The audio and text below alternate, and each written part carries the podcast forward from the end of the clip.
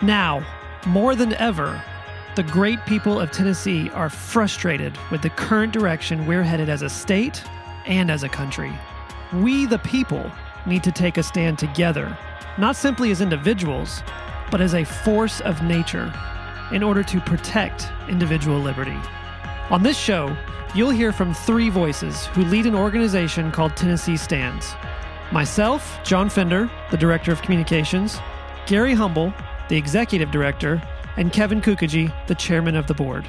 We'll sit down with politicians, business leaders, community organizers, and citizens just like yourself to discuss the ideas, action points, and strategies needed to boldly take a stand and assert the unalienable rights given to us naturally by God. Welcome to the Freedom Matters podcast.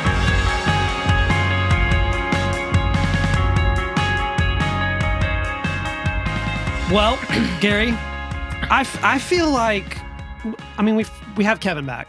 Which is Kevin, good. Kevin's Thank back. you. Yeah. And A I, little I, bit of tan. Nah, it's almost all gone. I realize you went to the beach and had a good time, but I would appreciate it if you just not leave anymore. Right. Because your shoes are really big shoes to fill. Oh, and that's, come on. That's a hard job to do is to fill your is. shoes. So I don't want to do that anymore. So There's just, a there's a void. You- just stop leaving. Okay. All right. Can we can we get there? Slave to the machine. Okay. All right. hey, uh, but even though it is the three of us this week, we do have a guest again. Yeah, love And having guests. Again. Gary brings this one in. So Well, and and it's always exciting when someone calls and there's just you know you're you're going through the same thing and Debbie called this week and she's just she's frustrated, she's mad, and Mm. she's and she's just mad at the lobbyists. And I'm like, yes, I'm mad at the lobbyists too. That's right. so I thought I had to commiserate, right? yeah, right. Uh huh. so Debbie Matthews, Hello, to the hello. show. Oh, I'm so glad to be here, guys. Our I'm second, honored. our second guest, by the way, in our short history of the Freedom Matters podcast from Maury County. That's true. Oh, that must have been Mr. Ogles. It was. It was Mr. my good friends. friend. Now he's the chair of the Republican Party in Maury County. and you are the vice chair. Yes, I'm the neck. He's the head. I turn it though oh. wherever it needs to go. I'm telling you. And listen, if you've not been to a Maury County event, I will just put it this way. So here's the gauntlet down Tennessee. If you're going to win a Republican candidacy where Maury County is involved, Mm-hmm. you have to come through Maury County's Republican Party to get elected. You sure do, and I'll and I'll vouch for that. I I had the opportunity to speak, be one of their guest speakers at their their monthly meeting. I had like 250 people. there. It was Mm-hmm. Absolutely, man. ridiculous. It's just rabid. at a There's- county party meeting. I mean, is, that is strange. Oh, listen. But I mean- great. oh, uh, listen. I mean, just an embarrassment of riches of awesome conservative minds that are just about freedom, about getting back to fundamentals, you know, clarifying purpose of what government's about. It's amazing. Hmm. It's truly amazing. So just come down. We call it conservative church, the fourth, third, fourth Monday of every month. Do you still meet at that? Where do you meet now? Because when I, your experience is different than mine. Back in about 2008, Mm-hmm. 2009, I spoke at a Maury County Republican Party event. You mean where all the rhinos were leading the party? Uh, I can't remember because I, I was actually speaking on uh, Linchpins of Liberty at Mm, that time. mm-hmm. And it was at a little storefront off of the square. Yes. Do they still meet there? Well, Sheryl Crow bought that building, so no. She really? Yeah, she did. She redid it. It's awesome. No, we're up at the Memorial Building, which is used to be an old post office, but it's where, you know, all the sub debs and everybody have their parties and their dances, and Oh, the okay. Kiwanis meet there, and Republicans meet there. I mean, the um, what's the other one? Rotary. Rotary. So Huh. yeah, so but right now we're busting at the seams and we need a, a bigger spot. So, but let me announce this here. Y'all will be the 2nd place this is announced. okay.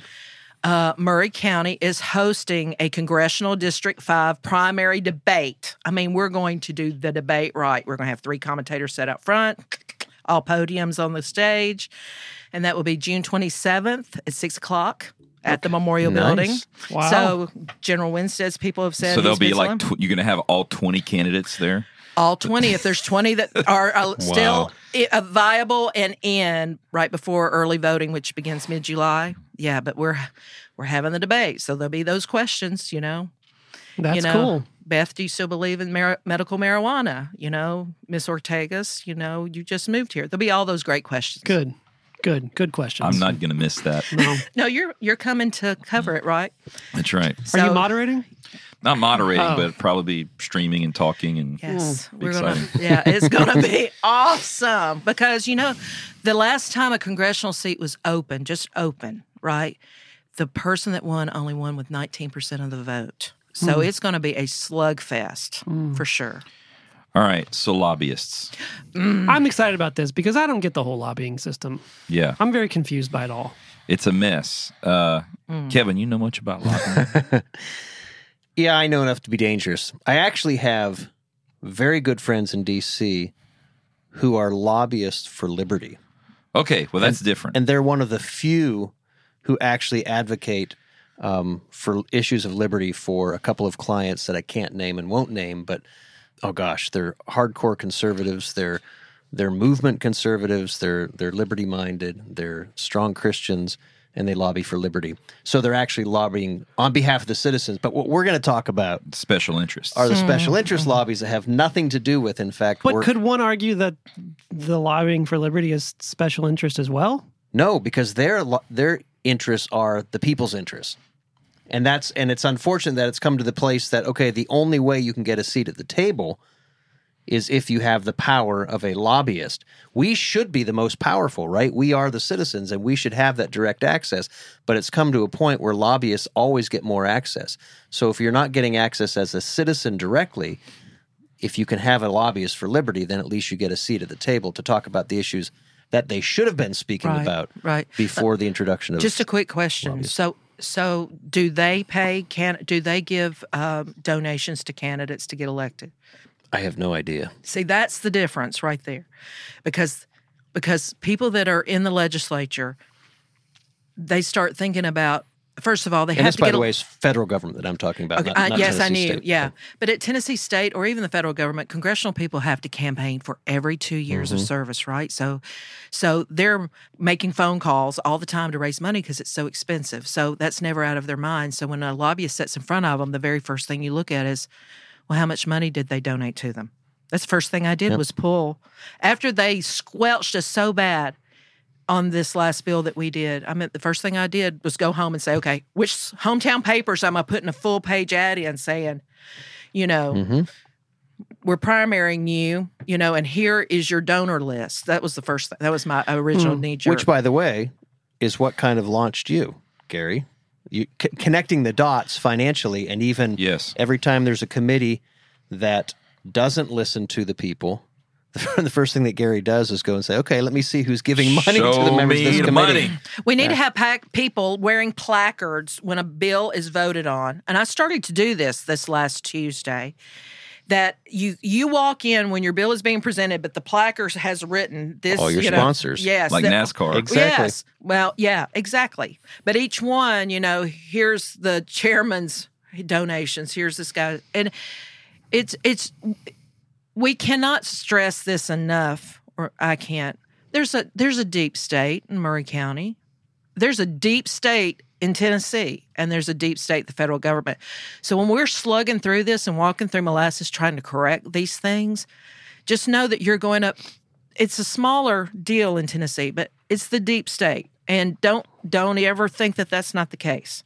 Okay, so it's not going to change overnight, but we've got to make our Tennesseans aware because most of them are working all day. They don't have time to go down and look at the legislature and look at who's working on behalf of them and their benefit. But what happened last Tuesday was so alarming to me that I actually went home and thought, I mean, I couldn't sleep. I, I, and I thought, did I not lead this well enough? Did I not prepare? Were we not? And what- then now, Gary was on. I was going to say before we get too Yeah, far, we, we this, had a bad Tuesday too. let's explain what happened last Tuesday. yeah. so you want to talk about your Tuesday or Yeah. on Tuesday? I, I'll, I'll go with my Tuesday to set Okay. this up because I, as bad as it was, I actually got to heckle a lobbyist this week, which was great. Well, that sounds like fun. he, Yeah. he ran, literally ran. Okay. So a lot of you who follow Tennessee Stands probably saw the video already this week. It's it's gotten around, but of of this evil, evil, evil that was perpetrated in Yes. this, in the health subcommittee, Yes. um, where we had a, a, a bill that would have protected patients' rights in hospitals. Two doctors flew in. The room was full. The entryways was were, were full. The hallway was full. And you had Alicia Rodriguez there here from the Mount Juliet area who was there to testify on behalf her de- of, her, of her dead husband. And they looked these people in the eyes and killed the bill. Didn't even second emotion to hear the bill. Everyone showed up and no one got to say a word. I mean, egregious. And mm-hmm. and I know because of everything we've been through with all of these other other bills. It's the Tennessee Hospital Association. It's the Tennessee Medical Association. It's Vanderbilt. It's it's all these muckety mucks, and this is what they do. And that little squirrely looking sucker that I see in those in those hallways every time there's a medical bill to be run. His name is Joe. Just leave it at that. I know exactly who he is. We can't name him. Uh, I just don't remember his last oh, name. Oh, okay. Because I want to name he. He's the lead lobbyist for the Tennessee Hospital Association. So I, I see him running around and, and I can see what's going on. Well, the bill dies and he's just, he's got this smirk on his face. And as things sort of clear out, there's only about five people left in the hall. Everyone, everyone had left. And he's walking back to the chambers. And I said, Hey, hey, Joe, Joe, hey, you did it. You did it, man. And there's there's state police kind of like looking around. I said, You did it. You won. Yeah, how does it feel, Joe? How does it feel? You won. You killed the bill. Bro, you did your I mean, and he is he's running. Running. He is just I running. love that. No, I love I that. cannot stand these people. I know it's um, it's it's a funny thing because you walk into the building, and every place to sit is is seated with the lobbyists. Most of the time, they're in black. They think they're too cool for school. So general people coming in don't even have a. pl- I couldn't even couldn't even sit down. Our our coalition, we had six people there. We couldn't even find a place just to sit and have a glass of water. They've got all the chairs blocked and everything, and it's almost like birds just sitting on it. Just you know, it, I can't. When you use the word evil, that is truly the most perfect word. If you thought Gary was over the top on that, no, this is an evil, and they're blocking they're blocking the voice of Ameri- uh, Americans, but especially Tennesseans. And I go back, they are the people paying the bills, and they're treated as. Again, I said this earlier. You know, Timmy on South Park, the little kid in the wheelchair, that you roll him in and let him have five minutes of say or three minutes, and then they pat him on the head and they roll him back out. That's about all the attention that they truly get because it's the money and the lobbyists are the ones making the deals here, and Tennesseans are losing out. I feel like that's what school boards are like too. But It is. No, it is. uh, Absolutely. br- I don't. At the risk of getting like too deep in the weeds on this, break that break that Tuesday down for me. What bill was it exactly? This is the Healthcare Recipients Rights Act, HB 2486, run by Representative Todd Warner. Which would have done what? which would have required a hospital to allow at all times a patient to have an, an immediate family member with them and or someone with power of attorney uh, to be with them at all times uh, as a visitor and or if needed a patient advocate in the case that you were incapacitated because and and and the the impetus of this bill is what we've seen throughout this covid response where someone goes into a hospital they get diagnosed with covid and then from then on everyone's banned from their presence uh, including their spouse. And and, and oftentimes we've seen, you know, remdesivir, vent, death, that whole, and people never see their loved ones again, and they can't get in. I thought that that actually, I was really shocked when I heard your, because I thought that that, that portion of it had passed in the earlier bill last, or the last fall in the It- special session. It did. The problem is that particular omnibus bill only deals with COVID 19. And here's the kicker those two sentences that dealt with the patient's rights piece are only applicable during a state of emergency. wow. which was lifted A week a after the bill was signed into law. was signed. Yeah, Yeah, Gov- Governor Lee knew he knew what he was doing. and I'm knew exactly assuming that the doing. reason why the hospital system lobbies against that stuff like that is because it all goes back to control. well, control and money. Yeah, they Well- want to control. well, let's the break outcome. that down for the listeners, though. How do the hospitals get deprived of money if the family is allowed to go in. because then they don't have the ability to have full control and mark things the way that they need to mark them in order to get paid for them. and or the type of treatment they will prescribe. So it's So- all about the treatments, right? The, see the so the state and the medical facilities have their checklist of whether it's remdesivir, whether it's a ventilator, whether it's hospital admission, whether it's this test, that test, the other thing. And if there's any parent or spouse or family member that comes in and says, "Hmm, no, I don't think that's the best thing," whoops, that goes off the list. That's right. And it's not just one or two because there's they there's they fifty know grand gone. they know now it's not just 50 grand though they know that the people understand that what the protocols that they have been implementing have been responsible directly and indirectly for the deaths of Thousands. thousands, Thousands. and that's So- that's a lot of money How are they handling minors on this? Because minors have to have say, right? Are they separating that a minor can have someone with them the whole time? My, my understanding, is, I don't, I don't know what they're doing today, but in the heat of COVID, yes, yes, So, do y'all think something else gonna, is going to happen before fall elections? Another strand, a strain of something? oh, the a, a variant of Yeah, a COVID variant of twenty. something? I don't Before know. elections, I doubt it. I just don't think the Democrats are going to let go of, of trying to get mail-in ballots before the end. They're, they fought too hard to get where they are. There, there'll be something before. They'll figure November. something else out though, besides another strain, because they've already lifted all their stuff in lieu, in lieu of elections. Well, somehow I was just on a telephone call because I deal a lot. My husband's a pro songwriter. We deal a lot with performance venues of where we can Right. go. So even though the the vaccination thing has been lifted on a lot of clubs downtown Nashville, especially Ryman, they're still requiring masks because they've hooked up with Vandy and things. So, so It- it's are- still legal, by the It's way, still legal. for its entertainment venues to require a vaccine passport, yeah, yep. which And you for- know well, being in the performance industry. right, right. I mean, it's a mess. Anyway, okay, sorry, I got on a tangent. With, so that's Gary's Tuesday. How was your Tuesday? It sucked. Yeah. I mean, it sucked. Man, I felt like I had gotten gut punched, mm-hmm. you know, because I'm not, we were not there willy nilly. We were carrying the hopes, dreams, and aspirations and long term care of every, every Maury County person in with us that day. That was the weight because the North Maury County's growth has gotten so unbelievably out of control. We were trying to find a revenue source to help offset some of these expenses from growth, especially with schools, um, to have another revenue stream. And we had to go to the state to do that. This revenue stream doesn't affect any of these legislature sl- legislators that voted on this. Had nothing to do with them. Had nothing. We just needed permission, so it wasn't going to affect them in any way.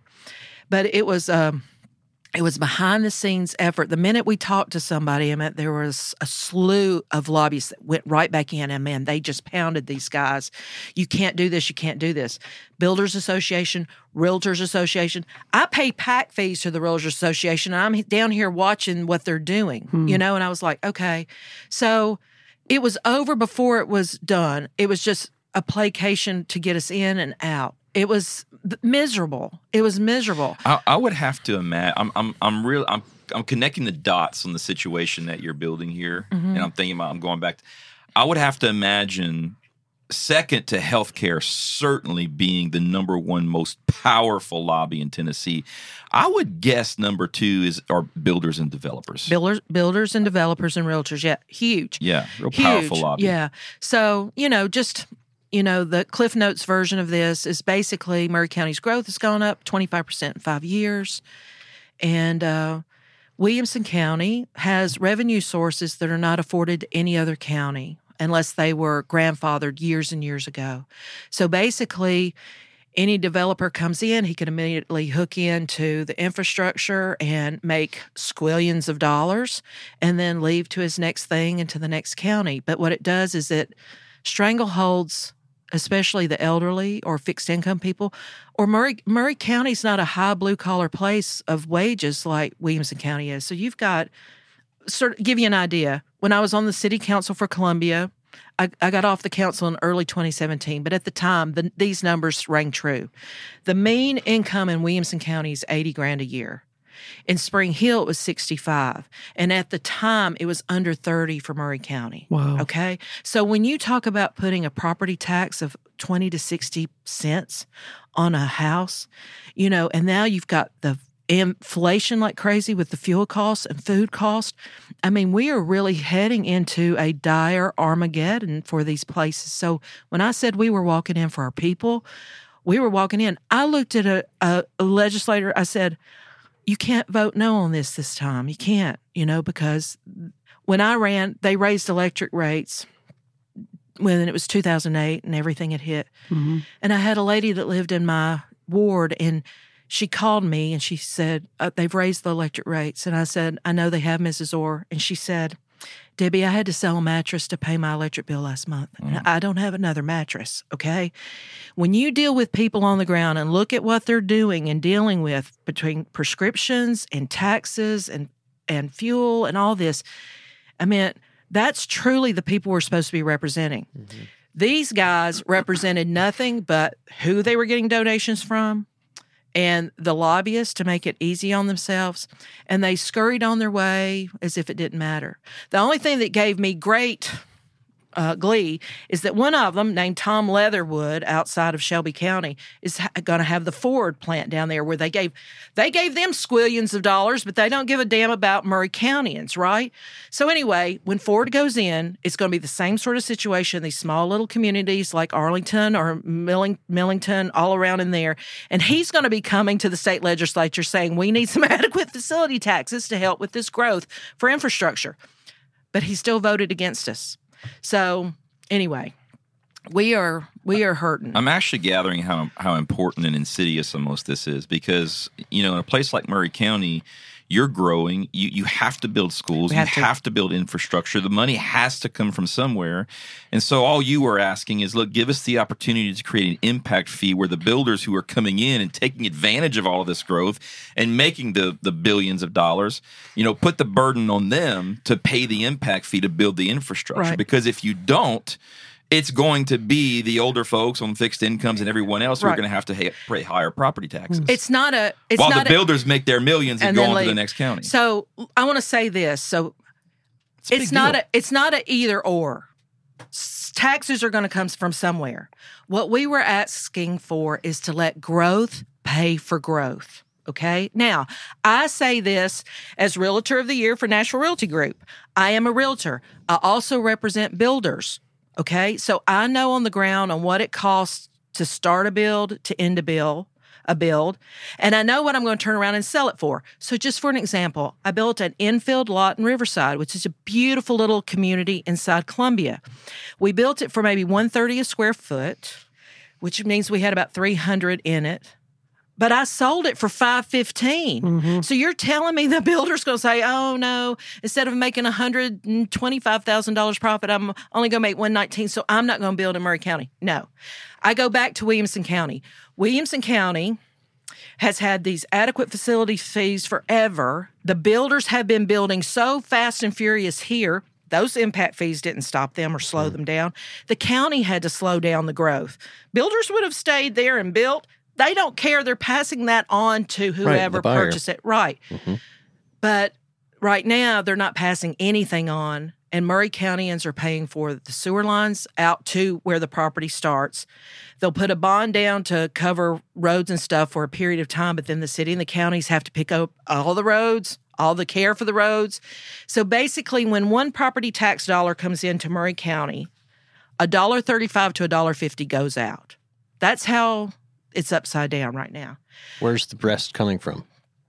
Well, Somebody we're borrowing we're, it? We're nickel and it and moving it around. But you know, during this, I held up this article to this legislator and I said, Maury County was just voted the lowest in starting pay for teachers in 14 districts. Okay, and that was probably Middle Tennessee. But as we're paying for buildings, we're paying for buildings that we haven't even begin to begun to staff yet. You know, mm-hmm. so what we were asking for is that it was no hair off of anyone's hoo ha up there at the legislature. We were asking them to just We're going to have Debbie back. that's right. We were just asking them to give us permission for us at a local level to govern ourselves. Again, I told y'all this earlier. We tell the federal government every day, let Tennessee govern Tennesseans. Well, Maury County and the city of Columbia is asking the state, let us govern ourselves. Just give us the tools that we need. And if the people of Columbia are ticked or pissed that we've put adequate facilities fees in, then we will get voted out of office. Mm-hmm. Okay? Let that take care of that. But none of these guys, not one of them was from Maury County, not one of them I don't think was from Williamson County, but they made the decision. And the reason they made this decision is they're not able to breathe in between these bills. They have got lobbyists And the lobbyists. they are on their jock, excuse the expression. The minute, I mean, these poor guys, and, and they all look at each other like, oh, I can't vote against that. So, so when our vote went down Tuesday, okay, they didn't do a roll call vote. So they, who's all in favor, say aye. And one man promised us that he would vote for us, and he kept his word. Representative Kenny, I think was his name, or Reed, no, Reedy. Jay Reedy. Yes. Good now, guy. Scott Cepicky, this was our bill in the legislature. You know, Scott, full court press man, he is fighting for us. Reedy promised Scott that they would do that. Okay. So, but the others that promised us, we went in there thinking we had a three to three shot and hoping we could run it out. Instead of taking a roll call vote, they said, all in favor. Mr. Reedy said aye by himself. And he was shocked that he said it by himself. Then they say all opposed. And all of these legislatures run behind each other and go, no. So nobody can truly get a mm-hmm. name call on the vote. Mm-hmm. And as we were leaving, here we are. Total weenies. You know, we're we're not this is not our profession per se. I go up a lot, Gary goes up a lot. We get a little used to it. But people and citizens going up, they're giving of their time, they're new to this, they feel uncomfortable. And as we got up and left, the lobbyists sat there and actually snickered at us as we left because they got their way. And it was like, okay, just like you said, you won. There, so there was a like- report that came out two weeks ago. I Can't remember whether it was a Tennessee Conservative, maybe, or um, you know, good conservative publication here. Anyway, they did a little research, calculated by an estimate that in the span of a year, uh, through various events and just not gifts necessarily, but just things that they do for the legislators to make them feel awesome and put on these grandiose events and dinners. Lobbyists cumulatively spend about $60 million a year on these legislators. Just, Just in the state of Tennessee. just in the state of Tennessee. Is a that could Tennessee be one figure. new school building. Sixty mm-hmm. million dollars. Man. No, so I do have a solution. I don't like to talk about crap unless we have a solution. Okay. So this is what I'm putting forth on the table today for us to truly say, okay, we got to solve this. So how are we going to solve this? We can't get rid of the lobbyists unless we had a governor that said, hey, we're going to eliminate lobbyists from entering this building. They can come on off votes day and make an appointment like everybody else. Well, that you know we don't have that. We're, that's not going to happen. So so, as an ex city official, let me say this. I've been in votes where the vote was going to go a certain way. And these, I've been on with some deep state people voting very much in their own interest and know that I'm about to lose a vote. But then I get the community to walk in that door and fill every seat. And those people sitting there as elected officials, when they see the general public walk into a meeting, they almost their pants okay? I will tell you. And it changes. I've watched people just and then act as if they had never opposed or whatever. So this is what i say we've got to do and how we build this i don't know. But for every vote of the legislature and every committee we need to fill the seats with citizens before the lobbyists can get in there okay they need to see 100 50 75 people just filling seats Well, we we did that on But Tuesday. I was just going to say, they gave us the bird. Not to throw a wet blanket on it, okay yeah didn't that just happen mm-hmm. on Tuesday? And they still they've become so brazen that even if the room is full of citizens, they'll still turn you down. Hmm. Yeah. Okay. That's I don't. just- I don't know what to do then. I don't know. I don't know. I can't believe that You they. got to change the people in those seats. okay. So, well, then Got to run it. for office. Mm-hmm. People like John. John, you got to Kevin. run. Got to go run. You got to run. No doubt. I mean, it's no telling what's going. to I'm I'm intrigued about something you said though about is there actual authority to remove lobbyists? from the chamber. Well, you need to have somebody with the political cojones to do it, right? But, but is that all it takes? Is is there nothing that protects the lobbyists You know, legally to allow them to be there? I'm not a hundred percent sure if that would require legislation or not. I, I, because if it requires legislation, you know the legislators themselves Right. are never Yeah. going to say I- lobbyists Yeah. go home. Right. I think, yeah, it would have to be done either legislatively or just through the rules. So, you know, generally the, the, the General Assembly and, and actually the, the House and Senate individually have the ability to set the rules for their own. I mean, they set the rules and how the committees work. They set the rules and how often they hear bills. They they set the rules on um, how many bills they'll see. So, for example, that's I was talking to a legislator the other day. That's one of the problems. These these folks sit down and look at about two thousand bills every session, and, and it's and it's impossible, mm-hmm. you know, to, to and especially with a part time legislature. Well, that's because one of the rules they've created is that we've got ninety nine members of the House, and every time they go into session, each one of those House members can submit up to fifteen bills. That's fifty in in the span of a General Assembly, which spans two years, spans two sessions. If every if all 99 House members submitted 15 bills in each of those sessions, that's Fourteen three. hundred eighty-five. Yeah, so that's almost That's three crazy. thousand bills for the entire General Assembly. You know, Yeah. in this in the two year span. So that's just untenable, and that's what they're faced with. So you can't when we go in there with complicated subjects like talking about medical discrimination and employees and private property it's hard to have the kind of time needed to really debate difficult topics because they're they want five minutes on it and then they want to mm-hmm. go, go on to the next thing because there's a slew of bills to get to. So mm-hmm. it's it's really a broken system. But my point in saying that is they they actually can control that though with within their own rulemaking. So i i believe they have the power to make rules on what kind of access lobbyists have. For you you just gave an example of if you said look lobbyists can show up here and make appointments on Thursdays you Yes. know like outside of that Right. we're working on our bills and we're available to our constituents Exactly. I That's believe they can make that rule We need to we need to try to I don't know how we just need to try to to get that Will you done. force their hand on it you know Well, you, I was just going to say what you're saying is the very people that are benefiting from all of these lobbyists have the ability to make those rules, right. Mm-hmm. Which Yeah. isn't going to happen. Right. which, which is the same thing you see in Congress with term limits. The, the same people that you would need to submit a uh, legislation federally to create term limits are the people that you would be limiting.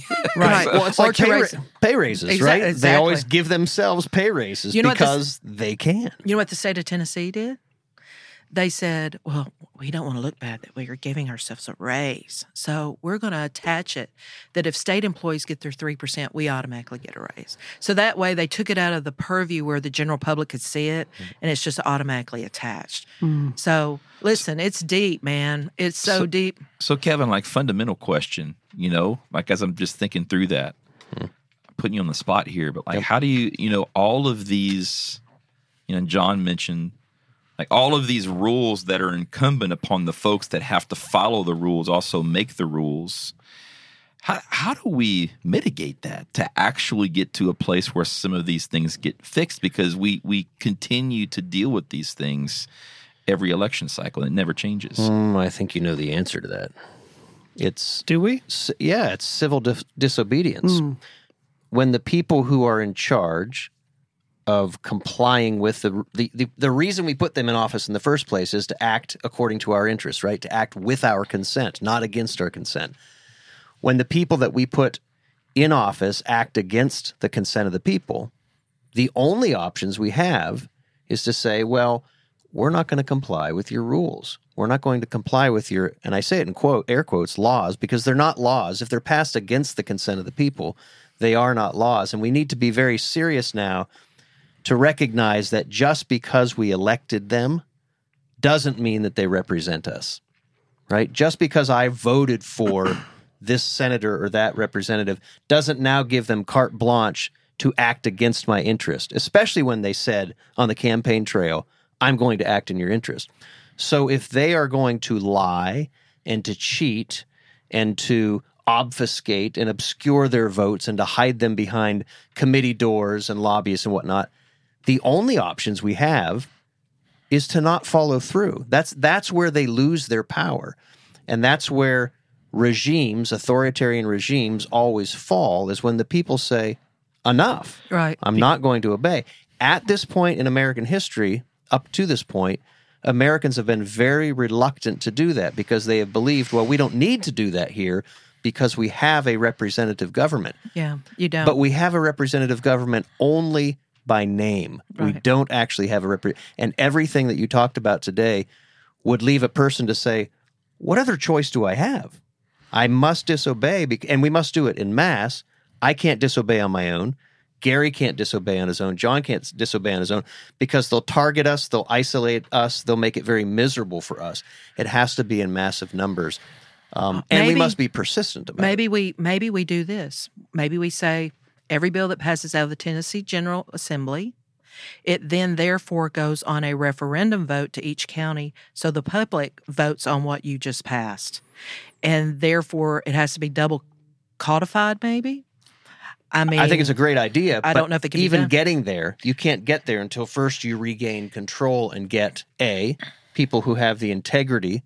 We have to get more than one or two in a couple of positions. People who have the integrity and that we can trust to actually follow through right. with a people-led initiative. But I think the system has to be broken first before we can get it back to having a foundation or a framework of liberty. So I have something I can trust. Maybe next week I'll just walk into my legislator's office, and of course the lobbyist will be sitting there, and I'm just gonna walk. I'm just gonna go sit down and start talking. Like, hey guys, how's it going? You should. Yeah, I'm just I'm just here to hang out with my legislature. Yeah. legislator. What are you talking about? I'm I'm a lobbyist. Yeah. I'm a lobbyist for myself yeah. and my neighbors. Are there any restrictions? Right? There shouldn't be, right? No, We're uh-uh. citizens. You we, just have to go through the front door and go through the metal detector, and then again, I've not ever seen anything like it before in my life. And um, you're right, we got to get the power back. How we do that, short of a a revolution, I don't know, because we are Well, again, let's be clear. They are the ones that are revolting, not us. Exactly. They are revolting aga- against our God given rights. They are revolting against law and order. They are lawless in themselves, and they are imposing upon us decrees that we didn't elect them to impose and against our wishes. I I think it's really important in our language that we always remind them that they are the ones that are revolting. All that we're doing is trying to reestablish our God given rights. right. And when tyranny becomes law, resistance becomes duty. That's right. Absolutely. Uh, I, I know I realize we're running up against time, but real quick, can we get a nutshell of like where when did lobbying begin?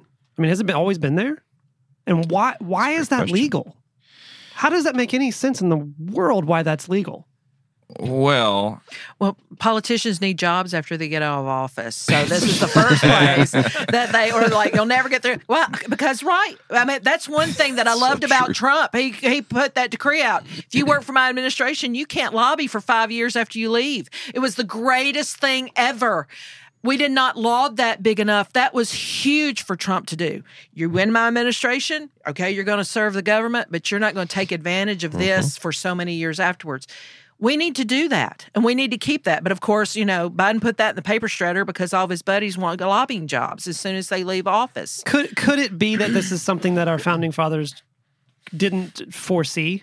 That I mean, corporations would could get this big? Well, look in theory. In theory, a, a lot lobbying is really no different than you know representation. The in, in theory, you have a, a, a group of people in an industry. They don't necessarily all have the means or the time, you know, to go push for certain legislation that may or may not help them. So they come together as a collective and hire someone to go speak on their behalf, almost like a quasi Speak on their Oh. behalf, but also spend millions of dollars right. whining Wh- and dining and which is where it's gotten which is where it's gotten worse right but i think the the foundational theory of it was maybe um genuine and and not nefarious but certainly where it's gotten uh and and i think where it really got corrupt is exactly what debbie brought out it is it's not what lobbying has become is not really a represent a representative of someone from from an industry just representing their interest. It's really the hiring of a, of a prior muckety muck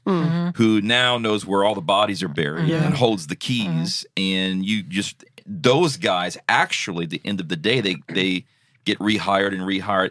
They become the most powerful people uh, in any state, and in co- it's not the elected officials because the lobbyists never go away. You may have House members that turn over every you know four or eight years, Right. but that lobbyist never goes away. And then the new representative comes in and they look at this lobbyist who's been there for 30 years. It's like, well, you must know what you're doing. So Right. just tell me what I need to do. And they really become the most powerful parts of our. Yeah, But- because legislators don't want to think either; they want to be sort of told what to do. Right, You know it- what could fix this? Let me say this: this is what could fix this. Special interest groups are now not allowed to give campaign donations. Well, that's that's the You part I'm talking get- about. Like go. how I don't see how that's. So why is that way- a good idea? Now they would they would mark out and say, okay, okay, since we can't say the Builders Association is going to give five hundred dollars to this cam this candidate, we can't do that anymore. So they'll end up giving it in different names. They But do at that through PACs. Yeah, but at, but at the same time, if we said you cannot give a political donation as a a group with Realtor Association, whatever, uh, that candidates are not allowed to take anything but independent donors' money. Okay, that means that when something maybe comes up in front of them, they'll have to think or feel or you know concentrate on the That thing be at a hand. Significant change. But he- here's something else it exposes. And I'll just ask you guys at the table Gary, John, Debbie, if you were on that committee that just ignored the consent of the people and chose to follow the lobbyist, would you have done that? No, Would you, Gary? Absolutely not. have John? done have ignored the people? Yeah. No. Okay. So what does that tell us? the wrong people are elected. Wrong people. And There it's you go. and and we haven't done a good enough job of choosing the right people. It, politicians, unfortunately, are a certain class of people. It's a class of personality. It's a class of there's a there's a character trait that goes along with 99% of the politicians who are in office. And they all it's groupthink. Yeah, right. You're right. and they right. don't have any courage. I think Gary called them weenies. I would agree. Yeah, that was a, that was a nice way right? to put it. they don't have any courage. Um, I don't think any of them, or again, 99% of them, do not have any kind of moral convictions, right? If it comes down to money and their peer group versus doing the right thing before God, it's embarrassing, but most of them choose money in their peer groups, thinking that they, okay, well, I'll go repent to God in church on Sunday and go right back to doing the same thing on Monday.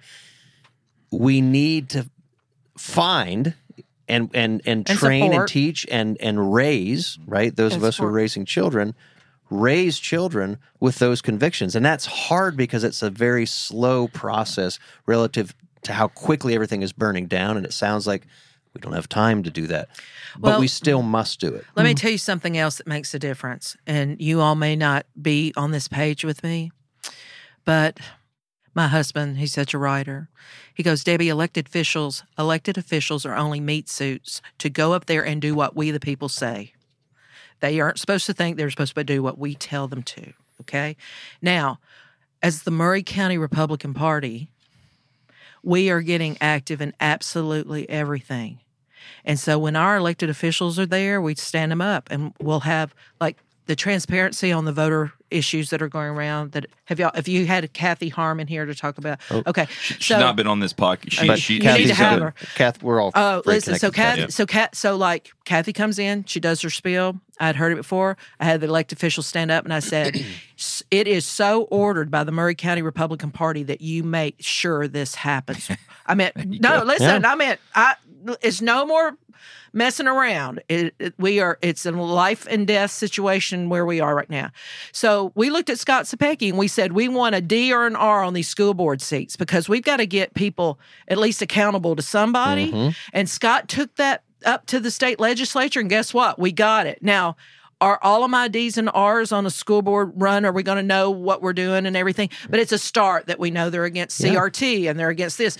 But that came out of the Republican Party. So until people are active in their party and that party gets strong, delegating what we want to go through those mm-hmm. legislators, you can start there. I mm-hmm. promise it's a powerful thing because if Scott knows that he's got the back of his party, backing of his party, he will carry a bill through, okay? But he has to have clear direction from the party. So it is very important that if you're in a small town, get your Republican Party together. You all need to meet. And make sure the conservatives own It's that party. conservatives. well, you you find out things, you watch things, things grow. It's it's it's a moving, living being thing. Your political party, but I'm telling you, Maury County uh, Republicans, we're watching everything. We're active in the school board or looking at the school board. This year is the odd number elections for the school board, and we have a slate of Republican candidates. We just had our convention. You all don't know about the conventions, or do you know about? yeah, we're gonna have to get to that another time. Okay. We're, we're, we're, but uh, but I did want to get to that, but we're gonna save that I for see another the blue light over there. Oh, okay. Well, we are we are the forerunners of the convention instead of a. pr- So the, your state Republican Party has voted unanimously for years. Uh, the the executive committee, the state executive committee, to have primaries that are uh, are closed in this state, and there are legislators out of East Tennessee that are keeping us from having closed primaries. So we said we're having a convention. It is a legal option because we want Republicans choosing Republican candidates, and that's what we did. I, So th- I think I think possibly maybe next on next week's episode, I'm I'm going to bring that up since we're in election season because those these conventions that that we actually can have in Tennessee and opt for them in lieu of, of having open primaries is a way that we can sort of fix the fraudulent nonsense that goes on in our open primary system.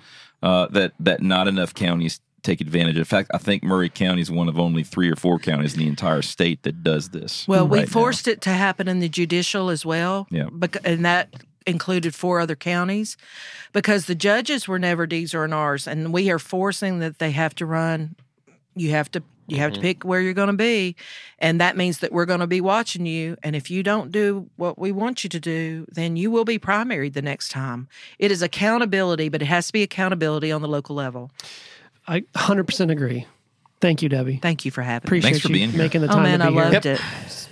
Good energy. And uh, Joe Rogan, you're always welcome. Always welcome. Standing- Anytime. standing- Isn't he invitation. awesome? Listen, I've been listening to Joe Rogan for years, but now, you know, he's up there with, I mean, he could be the national Zelensky for us. I mean, he stood up against it, right? Let's, whoa, don't go let's there. Just, let's just end right there. Just in PR purposes. There, okay. All right. All right. Okay. Uh, all right. Till next week.